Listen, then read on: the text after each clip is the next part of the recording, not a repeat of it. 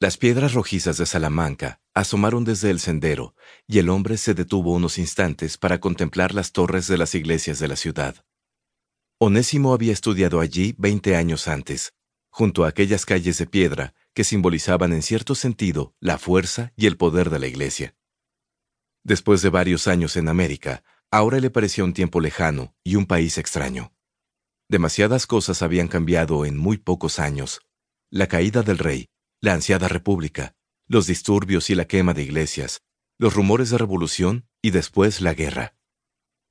Parecía como si la historia se hubiera concentrado y tuviera prisa por terminar con todo lo que él, unos años antes, había creído inamovible e inmutable. Hasta la existencia de Dios era asunto de discusión. Se ajustó el macuto y sintió un nudo en el estómago. Su misión no era fácil. Llevaba una carta escrita de puño y letra por el propio Papa, pero en aquella España, confusa y turbulenta, nada aseguraba el éxito de su tarea. El obispo de Bilbao y el legendacari Aguirre no se ponían de acuerdo. El obispo quería que se negociara una paz por separado con los italianos. Por el contrario, el cardenal Pacelli había prometido que el Papa obligaría a Franco y a sus generales a aceptar el acuerdo bajo pena de excomunión si era necesario, pero Aguirre pensaba que si Franco y Mola no estaban conformes, ni el Papa podría lograr un alto al fuego en el frente norte. Una patrulla se aproximó al clérigo y un sargento bajó de la destartalada camioneta para pedirle los papeles. Hostias, es vasco, dijo el sargento sorprendido. ¿Qué hace tan lejos de su casa, padre? ¿No sabe que estamos en guerra? Tengo que entrevistarme inmediatamente con el general Mola. Es un asunto muy urgente. ¿El general Mola? El general no está en Salamanca, dijo el sargento, jugueteando nervioso con los papeles del cura. No es posible. Me han asegurado que está en la ciudad. ¿Dónde se encuentra el general? preguntó el sacerdote impaciente. Esa es información secreta. Me tendrá que acompañar, padre, dijo el sargento, indicándole que trepara a la camioneta. Le ayudaron a subir. El vehículo cambió de dirección, metiéndose peligrosamente en la cuneta. Después regresó al camino, descendiendo a toda velocidad hacia la ciudad de piedra.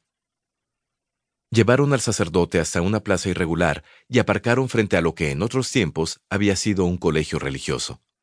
En la entrada, dos soldados les dieron paso y el sargento siguió su camino sin soltarle el brazo al religioso, por lo que debió ser en otro tiempo un antiguo claustro.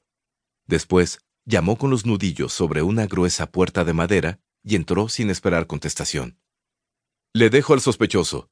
Es un cura vasco y quiere ver al general Mola, dijo el sargento al ayudante. Este asintió y con un ademán invitó al sacerdote a que se sentase.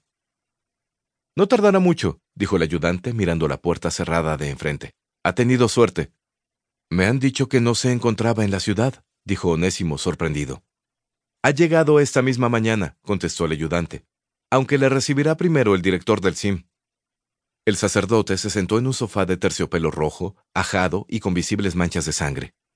Intentó concentrarse en alguna oración, pensar en su vida de seminarista en Salamanca, pero no ignoraba que las cosas no estaban saliendo como las tenía previstas. La puerta del despacho se abrió y apareció un hombre vestido de civil. Apenas cruzaron la mirada cuando el ayudante le invitó a pasar. Un hombre con el pelo corto, de facciones vulgares, ojos saltones y semblante serio, le observó desde la mesa del despacho.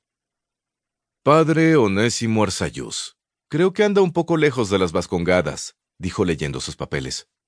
Vengo en misión especial con una carta del Papa. ¿Una carta del Papa? preguntó el oficial levantándose de la silla. Disculpe, dijo el sacerdote después de tragar saliva. Tengo una misión especial. Soy un negociador. Debo ver al general Mola de inmediato. ¿No sabe quién soy yo? dijo el oficial mirando fijamente al sacerdote. El hombre no supo qué decir. Simplemente encogió los hombros y agachó la cabeza.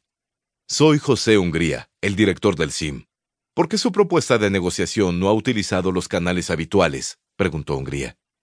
El sacerdote comenzó a sudar, levantó la vista y observó el rostro impaciente del director del CIM. Después pronunció unas palabras que dejaron boquiabierto al oficial.